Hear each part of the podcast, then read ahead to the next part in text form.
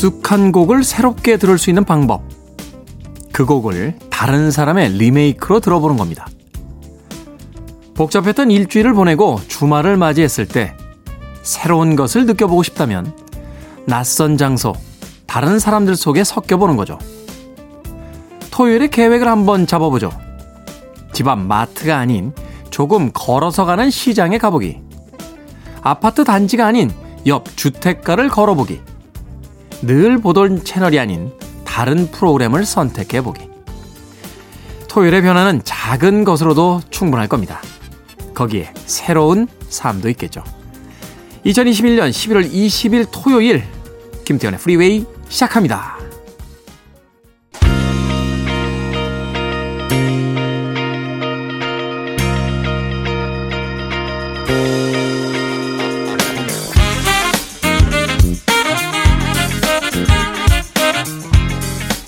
빌보드 키드의 아침 선택 김태훈의 프리웨이 저는 클테짜 쓰는 테디 김태훈입니다. 오늘 첫 번째 곡은 1989년도 바로 이번 주에 빌보드 Hot백 차트 4위에 올랐던 폴라 압둘이었습니다. The Way That You Love Me 들으셨습니다.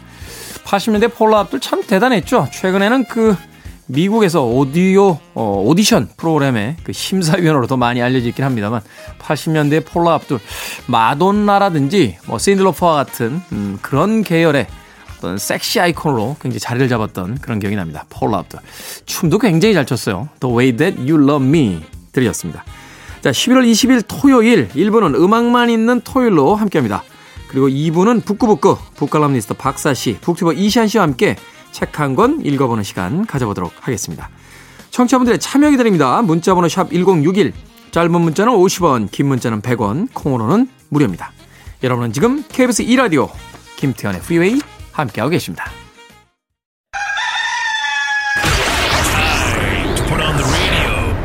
김태훈의 프리웨이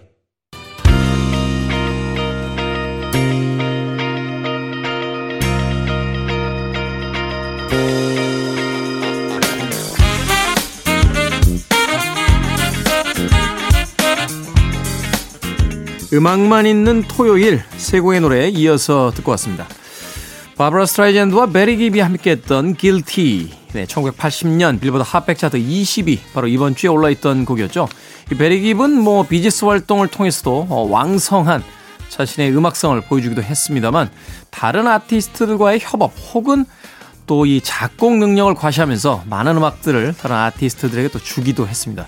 바브라 스트라이샌드도 사실 이제 80년대 대표적인 여성 슈퍼스타 아티스트였는데 베리 깁과 함께 Guilty라는 곡을 통해서 바로 이번 주 1980년 네, 빌보드 Hot백 차트 20위까지 올라왔습니다. 자, 이어진 곡 커팅 크루의 I've been in love before 87년도 역시 같은 Hot백 차트 이번 주 9위에 랭크됐던 곡이었고요. 이글스 멤버인 글렌 프라이 아쉽게도 몇 년 전에 세상을 떠났죠. You belong to the city 1985년도 이번 주 빌보드 Hot백 차트 2위에 올라있던 곡으로 세 곡의 음악 이어서 들려드렸습니다. K1225843님, 반갑습니다. 좋은 주말 되세요. 인사 건네주셨습니다. 고맙습니다. 0951님, 테디의 오프닝 멘트 언제나 고개를 끄덕이게 합니다. 들으면서 입가에 미소를 머금게 해주는 프리웨이 너무 사랑합니다. 즐거운 주말 되세요. 하셨습니다. 저의 오프닝 멘트에 언제나 고개를 끄덕이게 된다. 저는 요새 고민이 많습니다. 아, 오프닝 멘트를 그 휴대폰 메모장에다 써가지고 이렇게 전달을 하는데요. 언젠가부터 좀 비슷비슷한 게 아닌가 하는 생각이 드는 오프닝들이 굉장히 늘어나고 있습니다. 예, 바깥에서 고개 끄덕이는 스탭들은 뭡니까? 예? 내가 안다고 나도 알고 있다고 예? 자기들 자기들만 알고 있다는 듯이 근데 왜 그럴까 생각을 해봤어요. 어, 일상에 그렇게 큰 변화가 없이 살다 보니까 이게 생각하는 게 거기서 거기인 거예요. 이게 좀 더 벗어나야 되잖아요, 생각을. 제가 뭐 오프닝에도 오늘도 그렇게 썼잖아요. 우리가 낯선 곳에 가봐야 된다. 어? 집 앞에 마트가 아니라 막 재래시장에 걸어가 봐야 된다.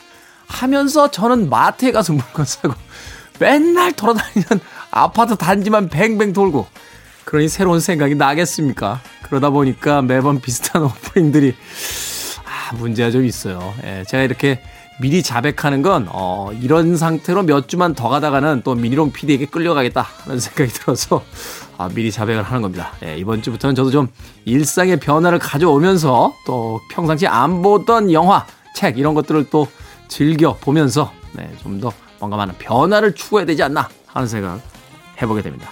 반성하겠습니다. 오프닝 멘트 맛집이라고 해주셨는데 열심히 노력해야죠. 네, 3021님 반가운 곡들이 많이 나오네요. 테디 덕분에 하루가 즐겁습니다. 하셨습니다. 고맙습니다. 자, 이선영님 참여는 자주 못해도 매일 유머러스한 테디의 프리웨이 잘 듣고 있습니다. 하셨는데 저 되게 진지한 사람입니다. 아, 저의 유머라고 하시는데 저는 굉장히 진지한 표정을 지을 때마다 많은 사람들이 웃어서 심히 당혹스러울 때가 있습니다. 예, 저의 유머와 진지함에 대한 경계선이 어디인지 예, 좀 진지하게 고민을 좀 해봐야 될 것 같습니다. 웃을 수 있다는 건 좋은 거죠. 어, 어떤 일이 닥쳐왔을 때 이, 웃음을 잃지 않는 것, 유머를 잃지 않는 것, 그건 자신의 삶에 대한 아, 끝없는 긍정이지 않을까 하는 생각이 듭니다.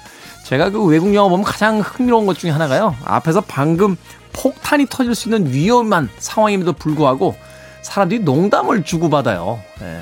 그 빌딩 꼭대기에 매달려서도 막 절체절명해 악당들이 막 기관총을 난사하는 그런 순간에도 농담을 툭툭 던지는 주인공들을 보면서 인생에서 가장 중요한 건 유머를 잃지 않는 것이 아닐까 하는 생각 해봤습니다. 자, 음악 두 곡 이어드립니다.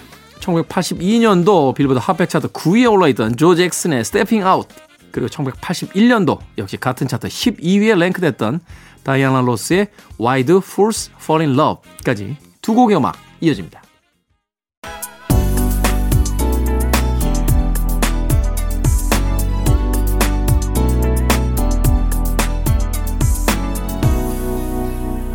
김태훈의 Freeway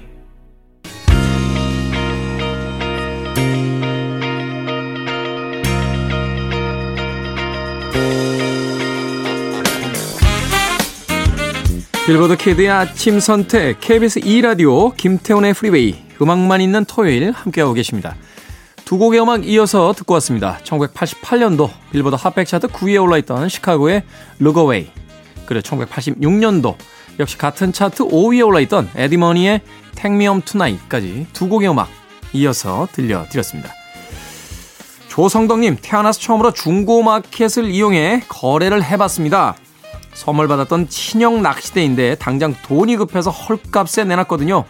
더 깎아달라는 말에 마음이 약해서 거의 그냥 드리는 가격에 팔았네요. 이것도 아무나 못하나 봐요. 하셨습니다.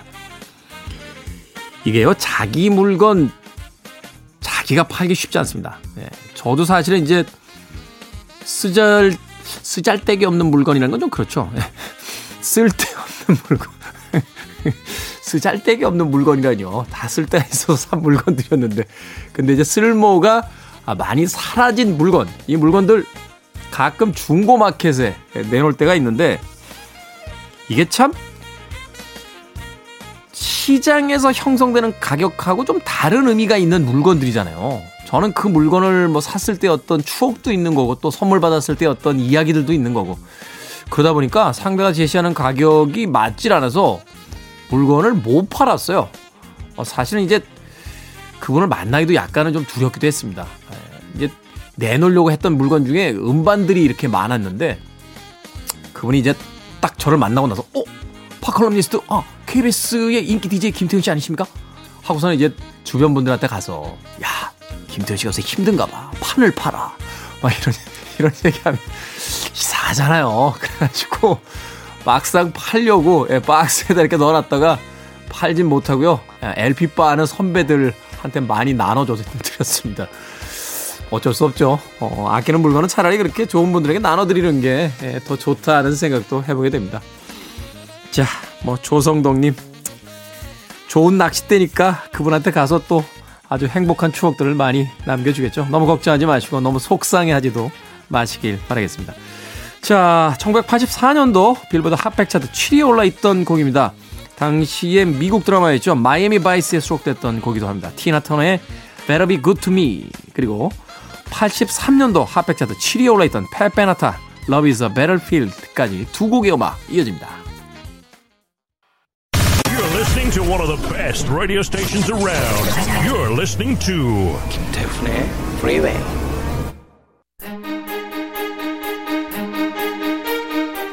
빌보드 키드의 아침 선택 KBS 2 라디오 김태원의 프리웨이 일부 함께하고 계십니다.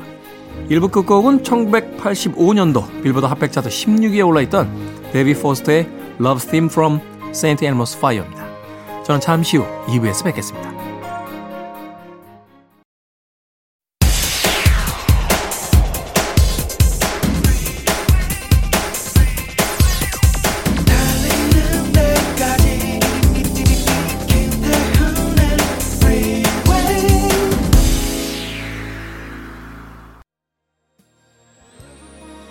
김태훈의 프리웨이 11월 20일 토요일 2부 시작했습니다.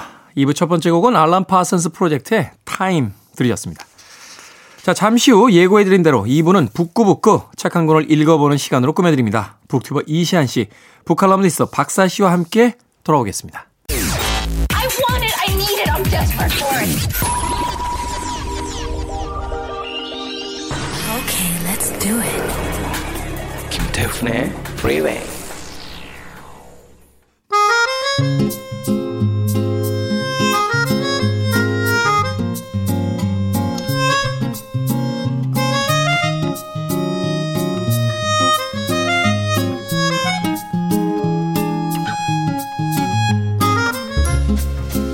고승현님께서요, 책을 읽고 싶도록 묘하게 유도하는 이 시간이라고 하셨습니다. 오늘도 안전하고 재미있게 모시겠습니다. 북구북구 북튜버 이시안 씨, 북칼럼니스트 박사 씨와 함께합니다. 어서 오세요. 네, 안녕하세요. 안녕하세요. 반갑습니다. 책을 읽고 싶도록 묘하게 유도한다라고 했는데 저희는 그냥 대놓고 유도하고 있는데 맞아요. 예, 저희들의 의도와는 좀 다른 그러게요. 예, 역효과긴 합니다만 그래도 책을 읽고 싶게 만든다니까 뭐 순기능도 있는 것 같습니다. 네. 자 오늘은 아동문학으로 분류가 되기도 하지만 또 바쁜 어른들이라도 한 번쯤은 읽어봐야만 하는 작품. 한편으로 생각해 보면 이제 그 어른들을 위한 동화 이렇게 네. 읽힐 수 있는 책이 아닐까 하는 생각이 됩니다. 미하엘 엔데의 모모라는 책인데요. 미하엘 엔데. 당시에는 이제 미카엘 엔데라고 이 작가의 이름을 발음하기도 했었고 이 모모에 대해서 또 굉장히 감동받은 몇 가수가 또 여기에 대한 어떤 음악을 만들기도 했던 그런 기억도 납니다. 자, 이 미하엘 엔데 어떤 작가인지 좀 소개를 해 주시죠. 예, 미하엘 엔데는요. 남부 독일 가르미슈 파르텐 키르텐에서 태어났습니다. 독일밖에 못 알아듣겠네요. 네, 그러니까요. 저도 발음 아주 주의해서 했는데요. 초현실주의 화가인 어머니와 아버지 사이에서 외아들로 태어나긴 했는데 어. 이때가 또 전쟁 때 2차 세계대전이 나면서 나치 정부로부터 예술활동 금지 처분을 받아서 가족 모두가 어려움을 겪어요. 근데 어쨌든 부모의 예술가적 기질은 이 엔데에게 영향을 주었고요.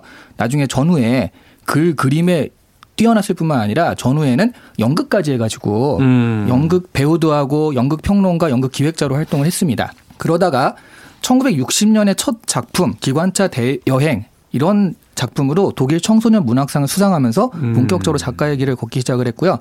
70년에 모모를 내고요. 79년에 끝없는 이야기를 내면서 세계 문학계 그리고 청소년들 사이에서는 미하일 엔데라는 이름을 확실하게 각인을 시켰는데요. 이 되게 재밌는 얘기가 하나 있어요. 이 모모가 처음 나왔을 때 사실 독일에서 그렇게 크게 히트하진 않았대요. 네. 그런데 우리나라의 차경아라는 번역가가 이 모모를 그러니까 크게 히트한 것이 아닌데도 불구하고 우리나라에서 이걸 꼭 해야 된다라고 출판사를 설득해서 모모를 냈는데 한국에서 완전 대박이 터진 거예요. 엄청났죠. 이 모모가 당시에 그 젊은 세대들이 하나의 문화 용어로서 이제 사용이 될 만큼. 네. 그래서 오히려 독일에서 어 저거 뭔데 저기서 난리지 해가지고 역수입이 된 형태라고 해요. 그래서 음. 한국에서 워낙 인기니까 독일에서 어 저게 뭔데라고 하면서 독일에서 다시 주목받아가지고 독일에서 역시 터지게 됐다라는 그런 얘기가 있어서요. 저도 킹덤하고 오징어 게임 시큰둥 하다가 네. 외국에서 터졌다고 그랬어요. 뭔데? 그래서 다시 다시 보게 된 경험. 그 사실 그 뭐 이런 이야기 있잖아요. 선지자는 고향에서 대전 못 받는 이야기처럼 자국이나 자국 문화권에서 대전 못 받다가 이제 외국에서 인정받고 나서 네. 이제 역으로 다시 이제 인정받게 되는 경우가 있는데 네. 그래, 미아랜드가 바로 그런 작가였고요. 네. 그래서 이 미하일엔데가 마지막에 끝없는 이야기라는 책을 낼 때는 이 차경화 번역가랑 상의를 하면서 냈다고 그래요. 아, 한국 사람들은 어떤 걸 좋아해? 그렇기도 하고 내 문학을 좀 이해해 주는 사람이 이 사람이다 생각을 해서 그 음. 번역가와 작가와의 관계가 이렇게 된 유래가 없는데 정말 세계사적으로도 좀 유례 없는 관계였다고 합니다. 사실 굉장히 중요하죠. 하루키 네. 작품도 이제 국내에서 그 번역이 될 때 그 유명한 이제 그 번역가들이 사실 이제 초기에 그 하루키 문학을 이제 국내에 소개하는 어떤 네.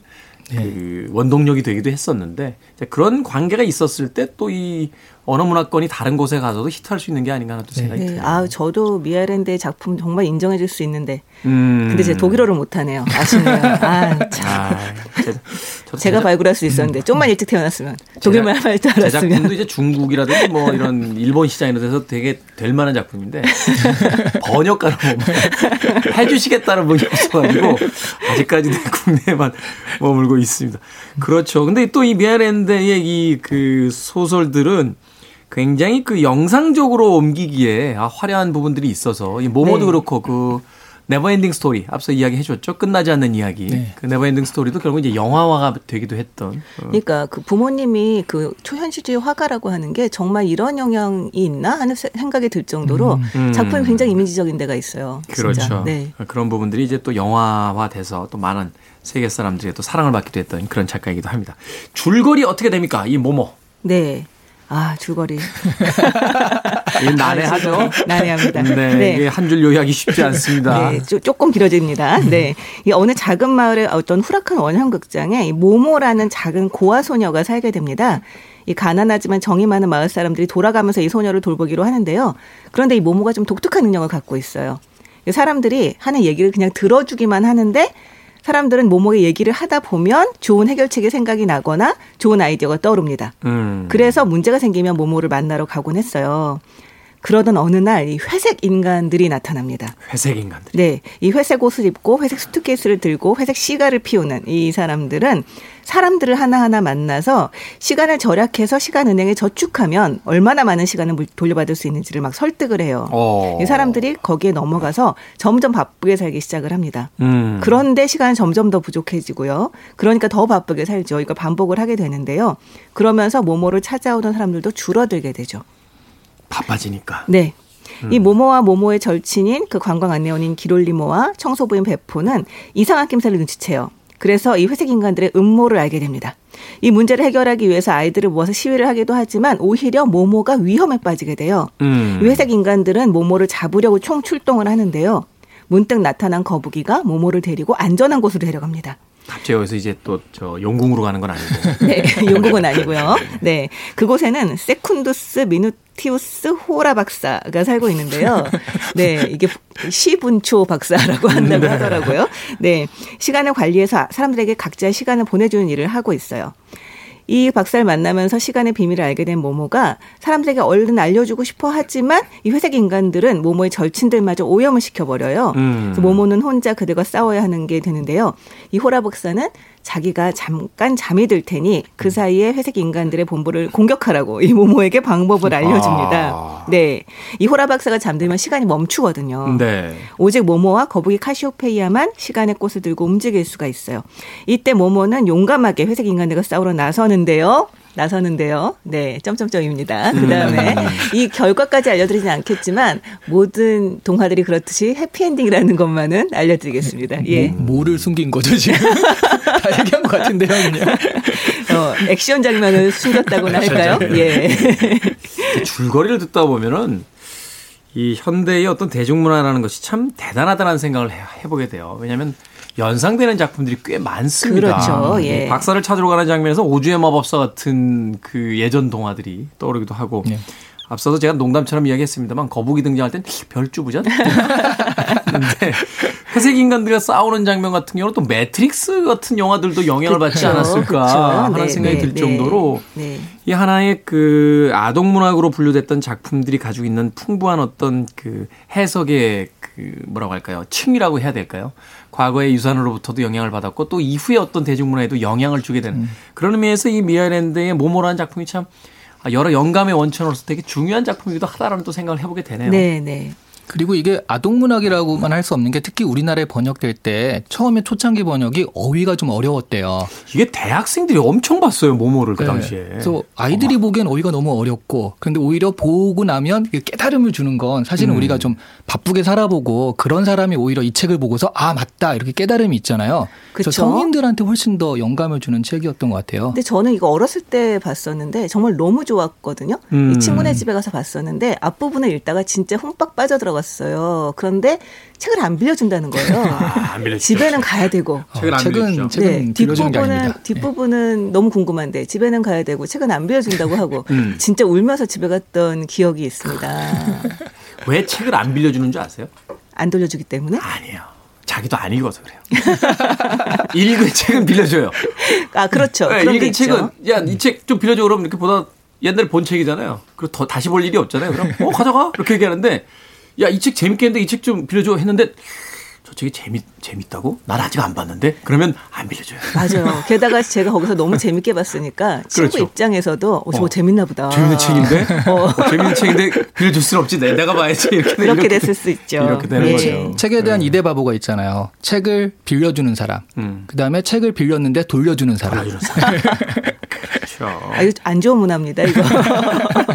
안 좋은 문화예요. 여러분 좀 돌려주고 돌려받고 하는 그런 관계 좀 합시다. 우리에게는 뭐 이북도 있고 이제 음. 헌책도 살 수 있기 때문에 음. 책은 사실은 여러 사람들에게 나누는 것도 혹은 뭐 이렇게 가서 요새는 헌책방에다가 이제 책을 갖다 주고 또 거기서 또 헌책을 사가지고 음. 오는 경우도 저도 꽤 있어서 네. 책은 이제 옛날하고는 좀 다른 것 같아요. 네. 그런 게 있죠 또. 또새 음. 책을 또 많이 사주셔야 또 출판계가 살기도 하고. 아 복잡하네요. 네. 생각하다 보니까. 복잡합니다. 하지만 당시에 이 책이 이제 우리나라 대학생들에게 굉장히 인기가 있었다는 것은 이 책이 가지고 있는 이제 풍부한 어떤 철학적인 배경 같은 것들이 분명히 있을 것 같아요. 네. 자, 시간을 훔친 이제 회색 인간들이 나옵니다. 그리고 이발사 푸지에게 찾아가서 푸지가 시간을 얼마나 낭비한지 읊어주는 장면이 있어요. 이 장면 사실 뜨끔합니다. 저도 사실은 이 장면만 보고 나서는 어 나도 좀 맡겨 시간을 이라고 하는 생각을 하게 되는데 두 분은 어떤 일들을 떠올리셨어요? 이 푸지가 이제 회색 인간들이 혼나는 그 장면에서 아, 저는 어 제가 생각을 해봤는데 저는 퍼거슨 감독한테도 혼날 것 같은 음. 네, SNS SNS, SNS. 네, 그게 평소에는 그냥 잠깐 친구들과 이제 교류를 해서 괜찮은데 아침에 일어날 때 요즘은 신문 대신 SNS에 그런 것들을 보잖아요. 그렇죠. 사실은 네. 그 유효한 정보들을 올려주는 사람들이 많기 네, 때문에. 네. 네. 그러다가 딱 보니까 제가 이제 오늘 아침에 일찍 일어나서 뭐 6시쯤 일어나야지 했는데 막상 이렇게 정말 일어나는 건 8시쯤 되고. 아, 2시간 동안 침대에서 그거 하는 네, 네. 음, 음. 그래서 SNS가 정말 좀 낭비스럽게 쓰일 때가 있어서 이게 좀 뜨끔했어요, 저는. 이상한 아. 거 보시니까 그래요. 아닙니다. 아, 유익한 거 보면 괜찮아요. 그게 이제 요즘에 영상이 자꾸 떠가지고 음. 드래곤볼 옛날 시리즈가 막 떠요. 드래곤볼 아시겠지만 그러니까 이상한 거 봐서 그렇대. 자꾸 싸우잖아요. 근데 좀 더 높은 사람이 등장해서 너무 이걸 뗄 수가 없더라고요 손에서. 아, 저는 지난 주말에 아, 이소룡 영상보다 한 3시간 보냈어. 침대에서 뭐 하나 봤는데 연속해서 계속 나오는 바람이니까 그거보다. 이게 다들 마찬가지군요. 저도 SNS가 제일 혼날 것 같아요. 회색 인간한테 음. 제일 혼날 것 그렇죠? 같은데. 네. 어. 근데 사실 뭐 인생의 낭비다 뭐 이런 얘기를 하지만 저는 아주 즐겁게 낭비할 수 있는 몇 가지 안 되는 것 중에 하나라고 생각합니다. 박사 씨하고 저하고는 또 공통으로 낭비하는 게 있어요. 어떤 거요? 만화가 강풀 씨한테 댓글 달다 낭비하고 있어요. 거기 댓글 거기 댓글 달기 거기 댓글 다는 재미 거기 댓글 네. 맛집이거든요. 아. 댓글 맛집이죠. 네, 댓글 달다가 인생을 꽤 많이 낭비하고 있습니다. 그렇죠. 그런데 바로 이제 그 주인공인 모모가 이제 가장 중요한 건데 시간을 다 맡아가려고 하는 회색 인간들이 있는 반면에 주인공 모모는 누군가의 시간을 말하자면 그 사용하게 해주는 인물이에요. 그가 네. 찾아와서 그의 이야기를 듣는 거, 시간을 같이 이제 공유하는 인물이잖아요. 네, 그렇죠. 그런 캐릭터로 설정한 이유가 있을까요? 정말 이 들어준다고 하는 거는 말씀하신 것처럼 음. 현대인들이 가장 시간 낭비라고 생각하는 부분이 아닐까라는 음. 생각이 들어요. 음. 그러니까 남의 이야기를 들어주는 시간을 제일 아깝다고 생각하는 게 아닐까 저는 그런 생각이 좀 들거든요. 사실은 SNS가 네. 바로 남의 이야기 들어주는 시간이잖아요. 음. 그렇죠. 남의 그 말하자면 포스팅을 돌아다니면서 봐주고 남은 어떻게 살고 있는지, 남의 인생은 뭐가인지, 새로운 옷은 뭘 사 입었는지, 뭐 이런 것들을 이제 들어주는 시간들인데. 그런데 그게 한계인 게 한 편 한 편의 SNS 한 편을 읽을 때 굉장히 짧은 시간이 들잖아요. 음. 근데 친구가 와서 야 나 고민 상담 좀 해줘 이러고 한 두 시간 얘기한다.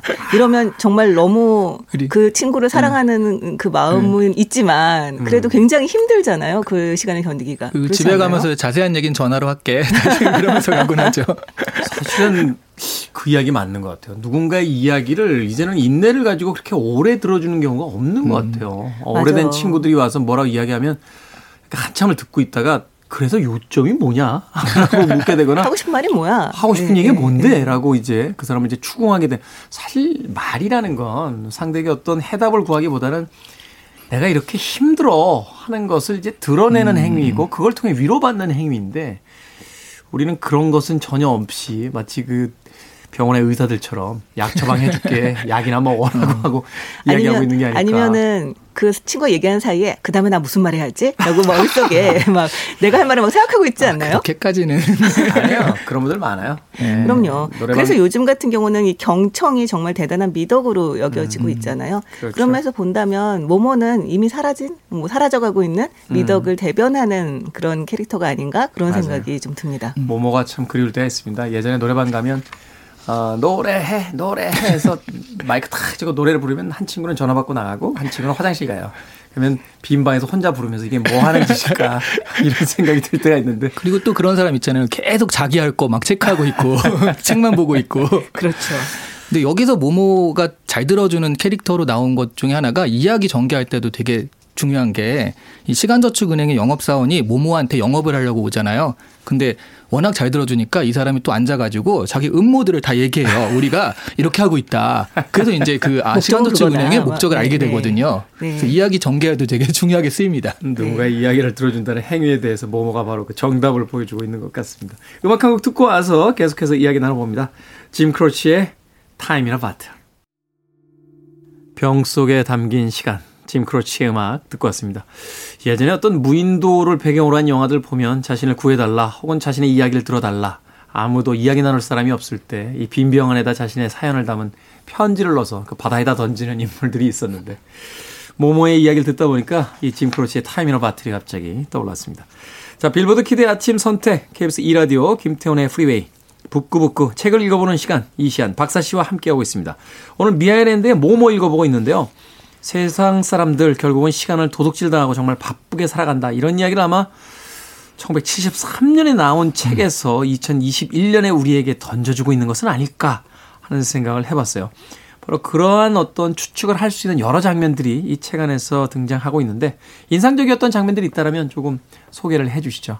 그러니까 일단 저는 이게 약간 썸뜩한 부분이 있었어요. 그러니까 회색 인간이, 그러니까 회색 신사들이 시간을 그 빼앗아 가잖아요. 음. 근데 나, 나한테 시간을 달라라고 하지 않고 오히려 이렇게 하는 것이 당신의 시간을 전략하는 것이다. 음. 라고 얘기를 해요. 그런데 미래를 위해 지금 열심히 일하면 미래를 위해 저축하고 열심히 일한 지금 우리의 모습을 어 그대로 이제 나중에 미래를 위해서 간지는 것이다라고 하는데 우리도 지금 그렇게 살잖아요. 이거 되게 바쁜데 미래를 위해서. 근데 여기서는 그게 저축되는 시간이 아니라 사라지는 시간이라고 하는 것이 음. 결국 우리는 오지 않을 미래에 잘 살기 위해서 지금 현재를 아주 바쁘고 힘들게 살고 있잖아요. 그리고 지금의 시간과 미래의 시간은 다른 시간인데 우리는 이걸 등가로 생각하잖아요. 네. 맞아요. 지금 열심히 일해서 아끼면 나중에 똑같은 시간을 살 수 있어라고 하는데 젊은 날의 시간 혹은 뭐 중년의 시간, 노년의 시간 이 모든 시간들이 갖는 값이 다르고 네. 느낌이 다른데 이걸 과연 등가로서 우리가 그 교환하거나 혹은 아꼈다가 나중에 쓸 수 있는 것일까?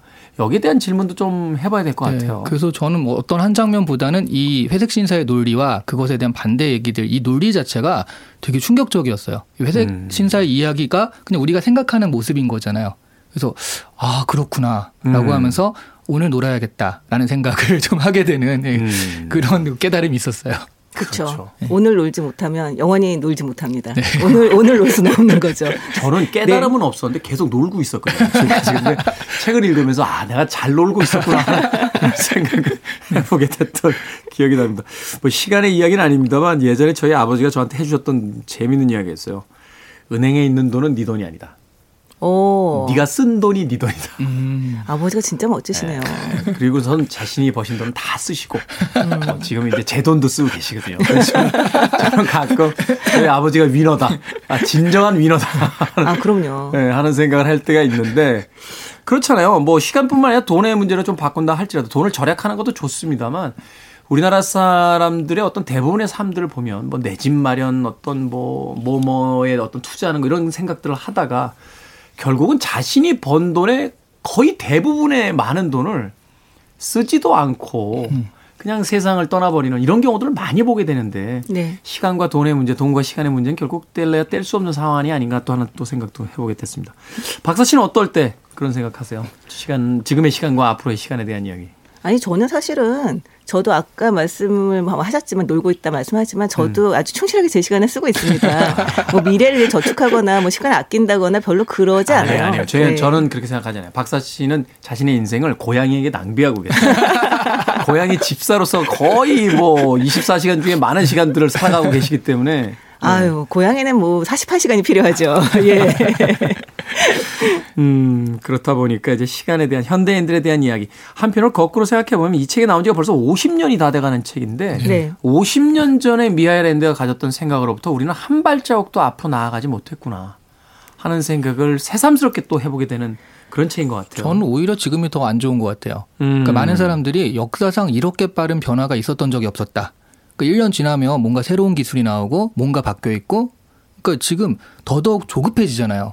어, 그렇죠. 뭐 메타버스 시대가 온다, NFT가 어쩐다, 뭐 자고 일어나면 신문에 그런 얘기 나오니까 지금 모르는 내가 너무 바보 같고 뭔가 알아야 될 것 같고 그래서 오히려 이 조급함이 더 심해지는 시기가 아닌가 지금은 그런 생각이 들어요. 아니, 저는 사실 이거 진짜 진짜 진지하게 하는 말인데요. 정말 회색 인간이 있는 것 같아요. 아. 네, 이게 그냥 은유가 아니라 정말 아니 그렇지 않고는 말이 안 돼요. 아니 생각해 보세요. 우리 바쁘게 사는데 왜 시간이 더 부족해지죠?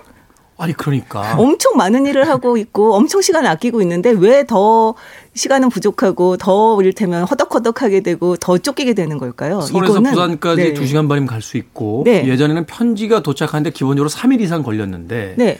이제는 뭐 SNS라든지 또는 그 톡을 통해서 거의 빛의 속도로 메시지가 전달되는데 그러면 시간이 남아야 되잖아요. 맞아요.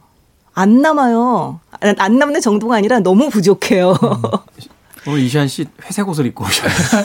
어, 박사 씨도 모자가 회색 같은 어. 느낌인데 살짝. 아니 진짜 저는 저는 진지하게 의심하고 있습니다. 음. 이게 정말 이게 뭐 이를테면 아 그때와 지금이 뭐 비슷하다 혹은 더 뭐 더 해졌다 뭐 이렇게 얘기를 하는 이유가 이 미아일랜드가 이걸 뭐 상징이라던가 아니면은 무슨 은유로 쓴 게 아니라 실제로 뭔가 폭로한 게 아닐까. 아, 실제로 이거는 네. 환상 문학이 아니라 네. 아, 리얼리즘 어, 그런 게 아닐까 아, 진짜 너무 의심하고 있습니다. 이건 취재를 통해서 확인된 사실. 사실들이다. 근데 이게 영상이면요 그 자막이 나갔을 것 같아요.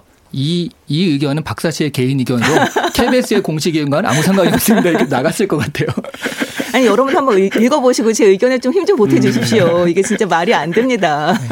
근데 바로 그 지점이 이 책을 읽으면서 흥미롭지만 또 씁쓸해지는 지점이기도 했어요. 1973년에 이 책이 나왔을 때 사람들은 이런 걸 깨닫지 못했기 때문에 이 책을 읽으면서 아, 그렇구나라고 무릎을 쳤습니다만 우리는 이미 알고 있잖아요. 맞아요. 이 이후에도 수많은 작품들과 또 어떤 사회적인 어떤 분위기와 변화와 의견들을 통해서 이미 알고 있는데도 고치지 못하고 있다는 것. 그건 또 뭘까 하는 생각을 다시 한번 해보게 됩니다.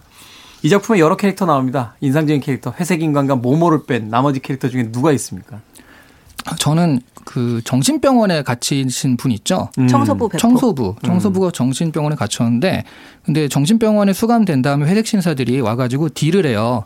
정신병원에서 풀어줄 테니까 10만 시간 정도를 당신이 저축하면 모모를 돌려주겠다. 아. 그러니까 이걸 받아들인 다음에 정말 조금도 쉬지 않고 마구 비지를 해야 되는데 모모가 이제 얼핏 지나가다가 보거든요. 그런데 아, 내가 아는 그분은 저렇게 열심히 일하지 않아. 그분이 아닐 거야 라고 음. 생각하고 지나가는 장면이 있어요. 그러니까 이런 것들이 사실 우리가 소중한 저는 이게 약간 모모를 아이 그러니까 우리의 뭐 부모라고 하면 아이라고 생각하면 내가 아이를 위해서 지금 되게 열심히 일하고 이 아이를 위해서 뭔가를 한다라고 생각을 하는데 근데 사실은 이 아이는 그게 낯설고 그러니까 지금 당장 아이랑 놀아주는 게 필요한데 아이를 위해서 열심히 일하는 모습 그런 것들이 이렇게 좀 투영되지 않았나. 그래서 음. 저는 그 모습이 되게 인상 깊었어요. 저도 이 청소 배포가 사실 정말 제일 슬프기도 했고요. 이 청소 배포 같은 경우는 이제 이제 노인인데 굉장히 천천히 얘기하고 아주 심사숙고하는 그런 성격이에요. 네. 그리고 청소를 할 때도 아무리 일이 많아 보여도 한 걸음씩 차근차근 한 배제씩 하다 보면 어느샌가 일이 끝나 있어라는 철학을 가진 사람이거든요. 음. 근데 이 10만 시간을 아껴야 몸으로 풀어주겠다는 말에 정말 미친 사람 소리를 들어가면서 허겁지겁 이제 일을 하는 장면이 나옵니다.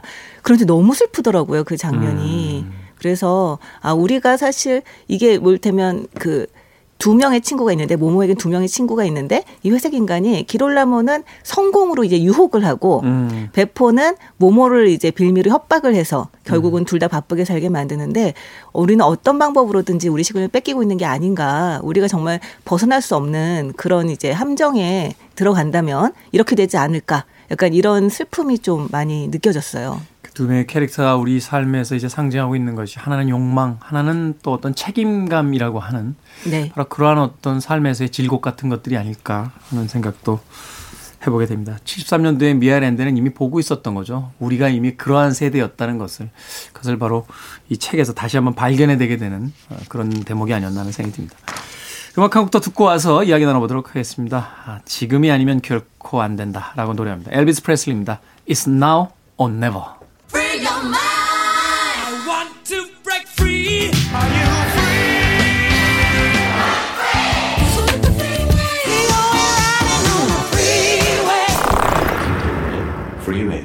빌보드 키드의 아침 선택, 김태훈의 프리웨이, 북칼럼니스트 박사씨, 북튜버 이시안 씨와 함께 책을 읽어보는 시간, 북구북구 함께하고 있습니다. 엘비스 프레슬리의 It's Now or Never까지 듣고 왔습니다. 자, 오늘 읽어보고 있는 작품, 미아일랜드의 모모입니다. 이 작품에서 이제 어린이들이 주요하게 나오죠. 어린이들을 어떻게 바라보고 있다고 보시는지 사실은 이제 그 아이들을 바라보는 이 작가의 시선, 어른들의 시선이 사실은 그 책이 담고 있는 어떤 그 이야기를 어, 이해하는데 가장 중요한 부분 중에 하나가 아닐까 하는 생각이 들어서요. 네, 근데 여기서도 이제 그런 그 얘기가 나오잖아요. 아이들은 그러니까 시간 도둑들이 아이들 음. 때문에 우리가 예전에 훨씬 전에 인류를 수중에 넣을 수 있었는데 아이들 때문에 못했다 천적이다 아이들에게는 그 어떤 사람보다도 시간을 아끼게 하기가 힘이 든다. 음. 그러고 보니까 우리가 아이 때는 정말 시간을 되게 낭비했던 것 같아요. 흥청 많쳤었어요. 네. 흥청 많 근데 진짜 시간이 많이 남았는데 네. 학교 갔다 오면. 진짜 네. 해도 안 지고 너무 오래 오랜 오후가 남아 있었죠. 저는 아이 때뿐만이 아니고요. 대학에 딱 입학을 했는데 아, 네. 일주일 만에 알았어요. 인생 최대 실수를 저질렀구나. 그러니까 여기 오면 안 되는데 제가 불어를 못 가했는데 네. 어, 불어 수업을 딱 일주일 받고 나서 아 이것은 정말 인생 최대의 실수다. 그래서 저는 포기했어요 전공을. 아, 이거 이 길은 아, 내 길이 아닌 것 같다. 시간을 낭비하기 위해서 아니, 포기하신 그러니까, 건가요? 그러니까 어떻게 됐다 해도 포기를 했어요. 어, 근데 네. 아시다시피 대학생이 전공을 포기하잖아요. 네. 시간이 정말 많이 맞아요. 그래서 흥청망청 쓰고 나왔어요. 흥청망청. 아, 그러고 보면 우리는 네. 아이가 보통 대학생 때까지 연결되는 경우도 많죠. 그럼요. 옛날에는 진짜 그 학점 채우기가 어려워서 그때 선동률 선수가 한참 선수 생활할 때는 0점대 방어율이라고. 네. 네. 선동률 방어율 넘었니 안 넘었니 이걸 가지고 뭐 음. 뭐 0.78, 0.8 막 그렇거든요. 그렇죠. 근데 요즘에 그렇게 나오면 정말 신화적인 인물이 될 것 같고. 과거에는 대학가에 여러 가지 제도가 있었잖아요. 이제 그 졸업 정원제라고 해서 네. 입학은 많이 시키는데 성적 안 되면 졸업 안 시켜줬고 또 그 학사 경고 제도가 있어서 몇 점 이하로 나오면은 저 그 다음 학기에 유급되거나 혹은 그 20학점 그때 아마 신청했던 것 같은데 네. 뭐 18학점, 16학점 점점 신청할 수 있는 그 학점수를 줄여버리거나 뭐 이런 음. 이런 어떤 제도들이 있어서. 아, 근데 이렇게 듣고 나도 보니까 같이 대학 나왔는데 하나도 모르겠지. 아, 저도 전공 포기했는데요. 저는 네. 그때 너무 길바닥을 뛰어다니고 있어가지고 바빴습니다 아주. 그러니까, 네. 그러니까 그러니까 회색 인간이 보일랑 맞아요. 말랑만 해요. 안 나타나는 거야. 저 인간들은 시간 낭비의 대가들이다. 아. 이시안 씨는 뭐 3개월에 책가를 한 권씩 내시니까 시간을 네. 너무 아껴 쓰시는 거 아닙니까? 아, 그러게요. 아, 저는 회색 인간이 저는 이제 검은색 인간이 아닌가. 이걸 음. 보면서 음. 아 이렇게 살면 안 되는데라고 하면서도 이제 자꾸 그렇게 돼요. 음. 이게 자꾸 뭐 마감을 다 설정하다 보니까. 아. 네, 그래서 아, 이 책을 다시 보면서도 아 이제 안 되겠구나. 그래서 제가 이런 그래서 이 모모를 본다면 이런 기존이 있어요. 바쁘거든요. 네. 그러니까 생활을 바쁘게 만들어요. 그런데 아무리 바빠도 놀 시간은 있다. 아. 네, 그러니까 뭐 일을 더 하자 그러면 아 좋은 시간이 안 되는데 하는데 언제 놀자 어디로 와라 그러면 그거는 반드시 가는 뭐 그런 기조는 유지하고 있습니다. 아 근데 굉장히 중요해요. 왜냐하면 바빠서 못 논다 라고 하면 우린 영원히 못 놀아요. 음. 네 그렇기 때문에 바빠도 노는 건 챙겨야 됩니다. 음. 그렇지 않으면 그렇지 않으면 인생이 너무 삭막하게 흘러가 버리기 때문에 이건 굉장히 중요한 그 팁이라고 생각을 해요. 참 열심히 사시는 제 선배 한 분 계세요. 이분 이제 드라마 작가신데 뭐 드라마 이제 쓰실 때 보면 거의 뭐 몇 날 며칠 밤을 새시면서 계속 이제 쓰셔야, 쓰셔야 되더라고요. 근데 이분이 언젠가 사석에서 나는 꿈이 있다. 그래서 무슨 꿈인데? 라고 물어봤더니 과로사가 자기 꿈이다. 그래서 아니 무슨 그런 꿈을 가져요? 라고 했더니 그냥 과로사가 아니라 놀다 과로사. 갑자기, 갑자기 이제 건강하시던 분이 세상을 떠났다는 거죠. 그래서 막 그 지인들이 막 와가지고 아니 그 건강하시던 분이 왜 갑자기 세상을 떠나갑니까? 너무 노시다. 그래서 막 과로로 세상. 이제 우스갯소리긴 합니다만 네. 그만큼 일에 치여서 사는 자신의 삶 속에서 같은 과로사라면 놀다가 과로사 하고 싶다 아, 하는 그럼요. 이야기가 들 정도로 네. 사실 이게 웃지 못할 이야기인 게 한때 뭐 지금도 크게 달라지는 않았을 거라고 생각했는데 40대 과로사가 뭐 전 세계에서 1위다. 음. 이런 어떤 그 불명예스러운 어떤 기록들도 있었잖아요.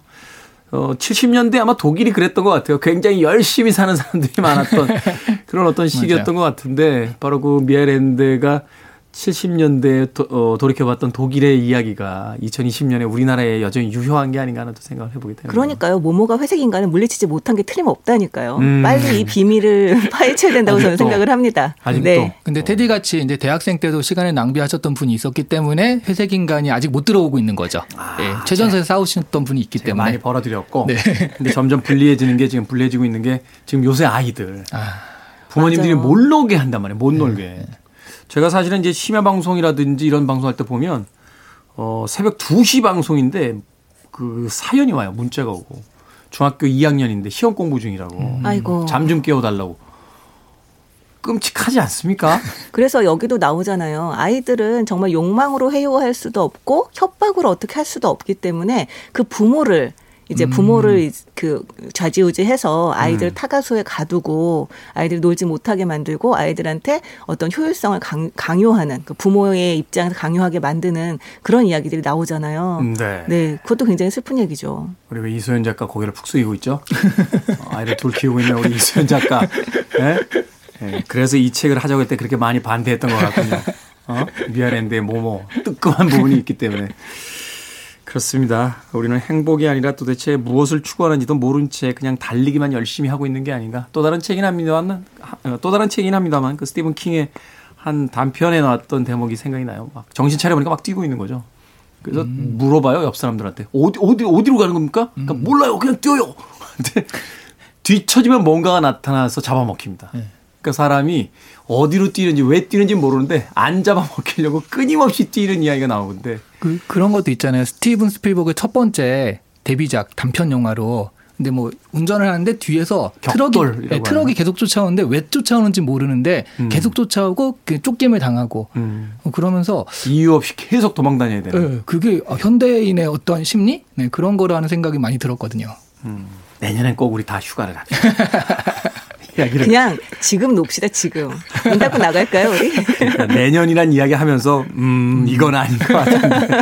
하는 생각 해보게 됐습니다. 네. 자, 1970년대에 쓰여졌지만 2021년에 우리에게도 여전히 큰 울림을 주고 있는 미엘 엔데의 모모. 한줄 추천사 남겨주시죠. 오늘 토요일이잖아요. 그러니까 자녀와 하루 왼종일 같이 놀아본 기억이 굉장히 가물가물하다. 그러면 일단 오늘은 노시고요. 그리고 이 책을 한번 보시면서 아 내가 왜 지금 놀아야 되는지 이거를 음. 깨달으시길 바랍니다. 네, 아이들이 아빠 놀아줘 안돼 안돼 뭐뭐 봐야 돼 아빠 저리 가서 저리 가서 놀아라고 하지 마시고 네, 일단 오늘은 노시고 네. 아이와 함께 모모를 읽어도 괜찮죠, 뭐. 음. 여기 그 모모가 그런 얘기를 하는 장면이 나와요. 한 줄보다 조금 더 길겠습니다. 이 모모가 진짜 시간의 비밀을 알고 이 기쁨, 벅찬 기쁨을 가지고 왔는데 같이 그 기쁨을 나눌 친구들이 다 사라진 것을 발견을 합니다. 그러면서 외로움에 몸부림을 쳐요. 그러면서 이렇게 얘기를 하죠.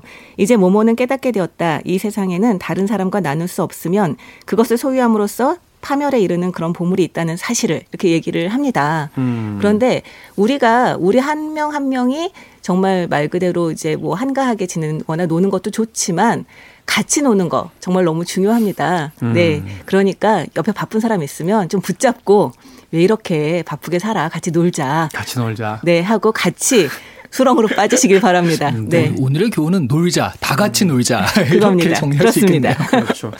자, 북구북구. 오늘은 미하엘 엔데의 모모 읽어봤습니다. 다음 주는 루이스 캐럴의 이상한 나라의 앨리스. 노는 거 특집인가요? 계속해서 이어질 것 같은데 이상한 나라의 앨리스 읽어보도록 하겠습니다. 북튜버 이시안 씨, 북컬럼니스트 박사 씨와 함께 했습니다. 고맙습니다. 네, 네 고맙습니다. 감사합니다. 휘트니 휴스턴의 음악 한 곡 듣습니다. One Moment in Time.